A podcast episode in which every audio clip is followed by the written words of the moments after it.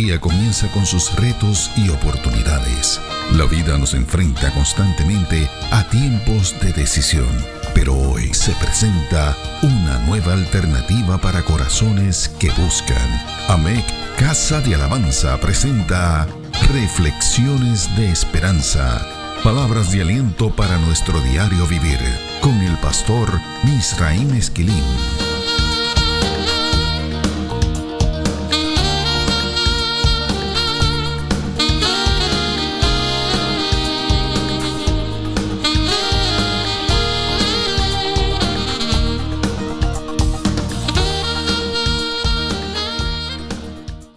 Recibe bendiciones del Señor.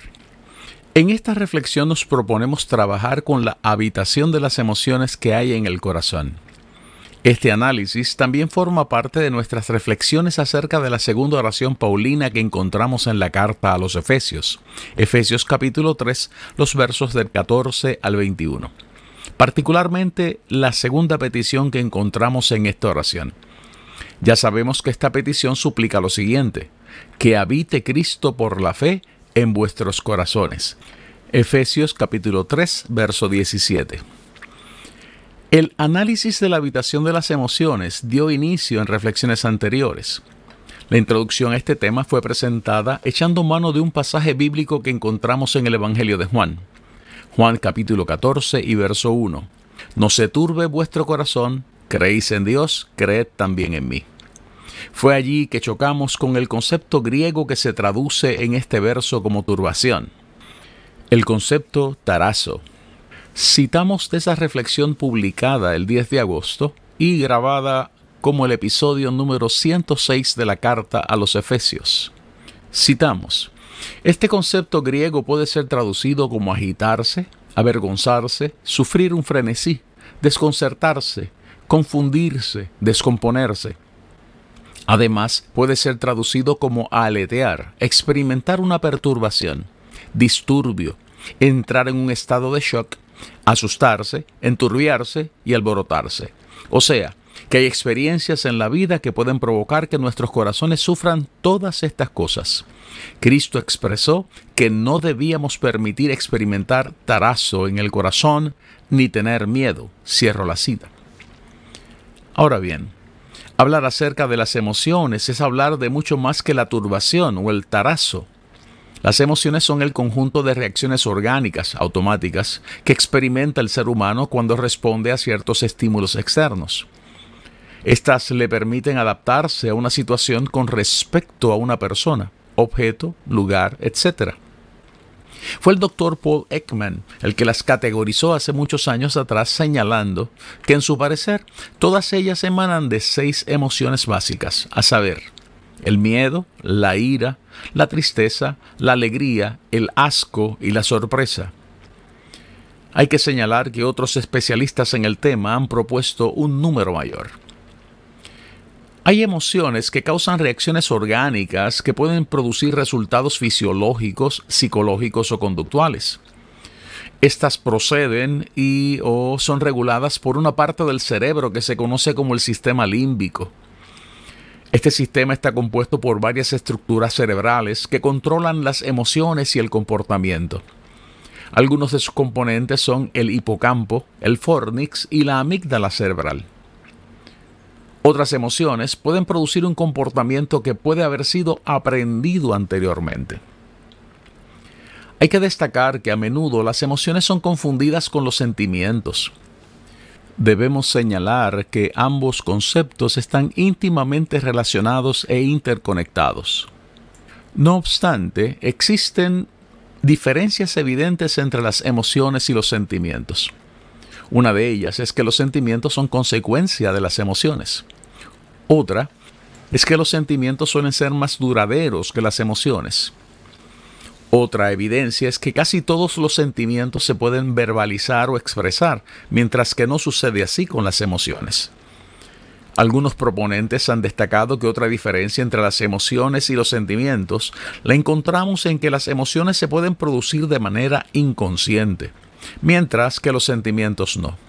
Para ellos, los sentimientos son una forma consciente de las emociones, esto es, que poseen un componente más racional.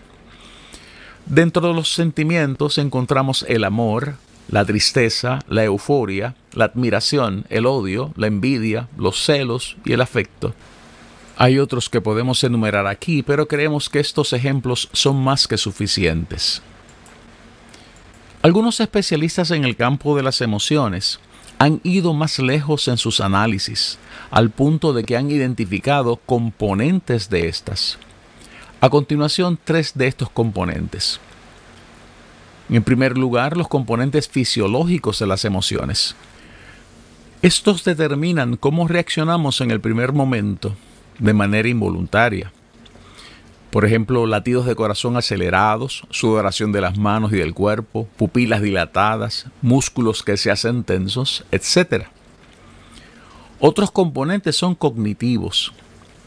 Estos nos permiten evaluar las situaciones de manera consciente e inconsciente, y esto influye en nuestra experiencia, particularmente en nuestra experiencia subjetiva. Por ejemplo, si nosotros hemos tenido experiencias negativas al hablar en público, en las que hemos sufrido bloqueos importantes, la sola idea de tener que regresar a hablar en público puede desencadenar en nosotros una emoción de miedo. Al mismo tiempo están los componentes conductuales, un ejemplo de esto son los movimientos corporales, los cambios en la expresión del rostro o el temblor en la voz cuando nos damos cuenta de que nos toca realizar alguna actividad con la que hemos tenido una mala experiencia previa. Este resumen que acabamos de compartir fue extraído de una página cibernética que analiza este tema con bastante precisión. Su ficha bibliográfica aparece en la transcripción de esta reflexión. Ahora bien, ¿Qué dice la Biblia acerca del manejo y el control de las emociones? De entrada, tenemos que afirmar que la Biblia destaca que Dios posee emociones. Por ejemplo, la Biblia dice que Dios se goza, se alegra y se regocija. Sofonías capítulo 3 y verso 17. Dios se entristece. Efesios capítulo 4, verso 30. Se estremece. Juan capítulo 11 y verso 33 le da ira. Deuteronomio capítulo 9 versos 8 y 22. Pero sobre todas las cosas Dios ama. Juan 3, 16. La Biblia también dice que Dios nos creó a su imagen y semejanza. Esto incluye el que Él nos haya dotado con la capacidad de experimentar emociones. Hay que señalar que una diferencia extraordinaria entre Dios y nosotros es que Él no es controlado por sus emociones. Nosotros sí podemos ser controlados por estas. Además, las emociones de Dios están regidas por su misericordia, su santidad y su justicia. Las nuestras dependen de los fundamentos en los que hayamos decidido basar estas. O sea, que existen unos campos de acción y desarrollo cuando nuestras emociones están basadas en la verdad y otros cuando no lo están. Por ejemplo, las emociones que experimentamos cuando creemos que Dios sigue en control de nuestras vidas versus cuando nuestra fe se amilana y llegamos a creer que Él nos ha abandonado. Algunos proponentes y analistas de este tema han tomado esto último para postular que las emociones que experimentamos pueden, y cito, ser indicadores útiles de lo que está sucediendo en nuestros corazones. Cierro la cita. Esta aseveración agiganta la oración paulina que estamos analizando, particularmente la segunda petición que el apóstol presenta allí, que habite Cristo por la fe en vuestros corazones. Efesios capítulo 3 y verso 17. En otras palabras, Pablo está pidiendo que Cristo convierta en su residencia la habitación de las emociones que tenemos en el corazón. Sabemos que somos capaces de experimentar las emociones de miedo, desesperación o ira, de alegría, de tristeza y de sorpresa. Nuestro análisis jamás pretenderá que éstas sean absoluta y completamente canceladas.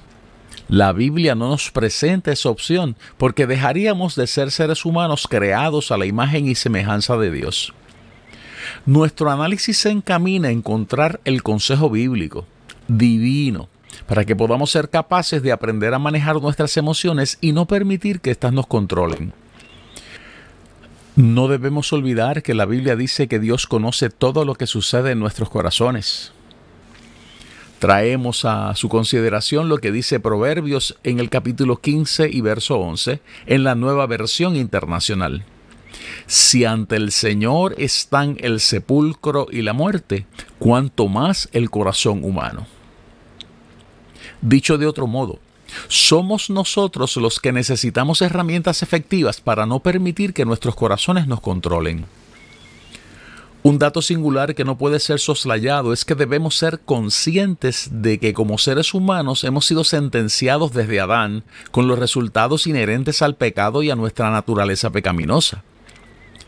Los creyentes en Cristo no vivimos 100% separados de esta realidad. La diferencia entre nosotros y aquellos que no conocen al Señor es que Cristo Jesús puede habitar en nuestros corazones como Señor, además de como Salvador. Esto último entonces nos permite ser capaces de enfrentar las emociones con unas herramientas y un consejo que no poseen aquellos que no conocen a nuestro Señor. Veamos algunos ejemplos bíblicos acerca de una de las emociones, la ira. Escuchemos lo que dice el apóstol Pablo en su carta a los Efesios en el capítulo 4, los versos 26 al 27, versión Reina Valera de 1960. Airaos, pero no pequéis. No se ponga el sol sobre vuestro enojo, ni deis lugar al diablo. Este verso bíblico dice que podemos experimentar una emoción que en griego es descrita como orgizo, o sea, ira, cólera o furia. Este verso añade que la clave en la vida cristiana es no permitir que esto se convierta en pecado, ni que el enojo nos dure todo el día. Obedeciendo este consejo, le cortaremos las oportunidades al diablo. La carta de Santiago expande esta enseñanza diciendo que debemos ser capaces de no enojarnos fácilmente, porque el orguey, la ira, no permite el desarrollo de algo hecho de manera cabal, de preparar, de poner en efecto, de producir como resultado, de alistar, en este caso, la justicia de Dios. Veamos cómo lo dice Santiago en el capítulo 1, los versos del 19 al 20. Por esto, mis amados hermanos, todo hombre sea pronto para oír, tardo para hablar, tardo para airarse, porque la ira del hombre no obra la justicia de Dios. Es muy interesante la relación que este escritor bíblico establece entre la capacidad para enojarse, la capacidad para escuchar y la capacidad para responder. Veamos otro pasaje bíblico en el libro de los Proverbios. El proverbista hace énfasis en esta misma aseveración que hace Santiago, ofreciendo otros puntos de vista que sin duda alguna están vestidos de gracia y de eternidad. Leemos algunos versos del capítulo 15 del libro de Proverbios. El verso 1 dice, La blanda respuesta quita la ira, mas la palabra áspera hace subir el furor. El verso 14 dice, el corazón entendido busca la sabiduría, mas la boca de los necios se alimenta de necedades. El verso 15 dice, Todos los días del afligido son difíciles, mas el de corazón contento tiene un banquete continuo. El verso 18 de ese mismo capítulo 15 de Proverbios dice, El hombre iracundo promueve contiendas, mas el que tarda en airarse apacigua la rencilla. Por último, el verso 28 del capítulo 15 de Proverbios dice, El corazón del justo piensa para responder, mas la boca de los impíos derrama malas cosas. Escuchemos lo que dice el capítulo 16 de Proverbios, el verso 32. Mejor es el que tarda en airarse que el fuerte, y el que se enseñorea de su espíritu que el que toma una ciudad. Hay que destacar aquí el énfasis que hacen estos pasajes de las Sagradas Escrituras acerca del génesis de estas conductas y reacciones. Se trata del corazón. El corazón es el asiento del que emanan las emociones. Cuando el apóstol Pablo considera este tema en sus cartas, incluye otra clase de emociones, positivas y negativas. Sus consejos siempre apuntan al mismo blanco, Jesucristo nuestro Señor y la agenda del Espíritu Santo. Escuchemos este énfasis en su carta a los colosenses en el capítulo 3, los versos del 1 al 3 y luego los versos del 8 al 11. Si pues habéis resucitado con Cristo, buscad las cosas de arriba, donde está Cristo sentado a la diestra de Dios. Poned la mira en las cosas de arriba, no en las de la tierra, porque habéis muerto y vuestra vida está escondida con Cristo en Dios. Verso 8. Pero ahora dejad también vosotros todas estas cosas, ira, enojo, malicia, blasfemia, palabras deshonestas de vuestra boca. No mintáis los unos a los otros, habiéndoos despojado del viejo hombre con sus hechos, y revestido del nuevo, el cual conforme a la imagen del que lo creó, se va renovando hasta el conocimiento pleno, donde no hay griego ni judío, circuncisión ni incircuncisión, bárbaro ni escita, siervo ni libre, sino que Cristo es el todo y en todos. Aprovechemos la oportunidad y consideremos lo que Pablo dice en su carta a los Gálatas en el capítulo 5, los versos 16 al 25.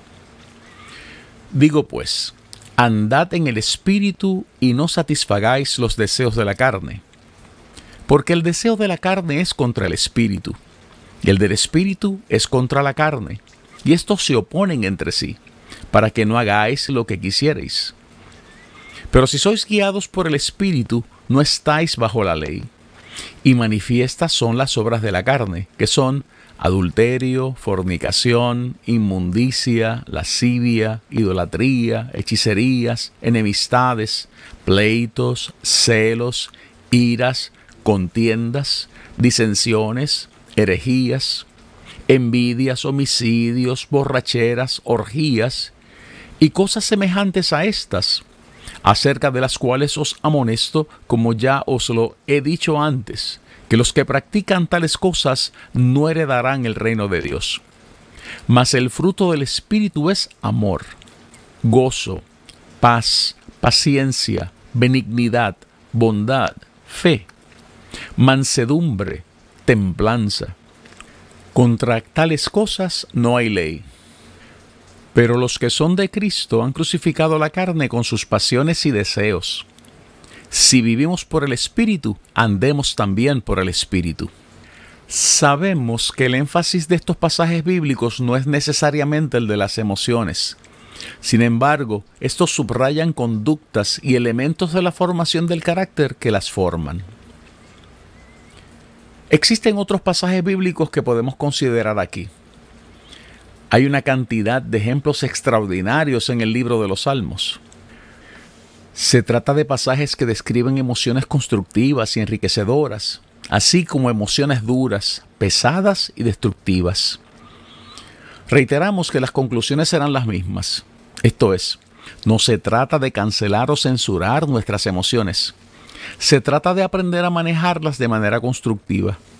Hay que tratarlas como lo que son, un regalo de Dios que nos permite recordar que Él nos hizo a su imagen y semejanza. Es un secreto a voces que esta destreza, la de aprender a no permitir que las emociones nos controlen, adquiere otra perspectiva cuando decidimos aceptar a Jesucristo como nuestro Salvador. Pablo nos recuerda en sus oraciones que ese escenario crece a niveles superlativos cuando le permitimos ser el Señor de nuestros corazones. Ese es el énfasis de la oración paulina, que habite Cristo por la fe en vuestros corazones. Tal y como han reseñado algunas de las fuentes que hemos citado en esta reflexión, permitir que Cristo sea el Señor de la habitación del corazón en la que residen nuestras emociones, nos conducirá a ser agradecidos a Dios. Sí, y cito, agradecer a Dios por nuestra capacidad de sentir emoción y administrar nuestras emociones como un don de Él. Cierro la cita. Esto también nos invitará a crecer en el Señor, experimentando la vida que es en Cristo, como lo cita segunda de Timoteo capítulo 1 y verso 1, la vida nueva que Él nos ha prometido, que aparece en Romanos capítulo 6 y verso 4. Esto Además nos llevará a querer compartir con el Señor otros espacios de nuestros corazones con el fin de conocer más de Él. y aprender a caminar más cerca de Él. Estos son solo algunos de los resultados que Pablo anhela que los creyentes podamos experimentar. Es por esto que Él pide que habite Cristo por la fe en vuestros corazones. Reflexiones de Esperanza fue una presentación de AMEC Casa de Alabanza. Somos una iglesia de presencia.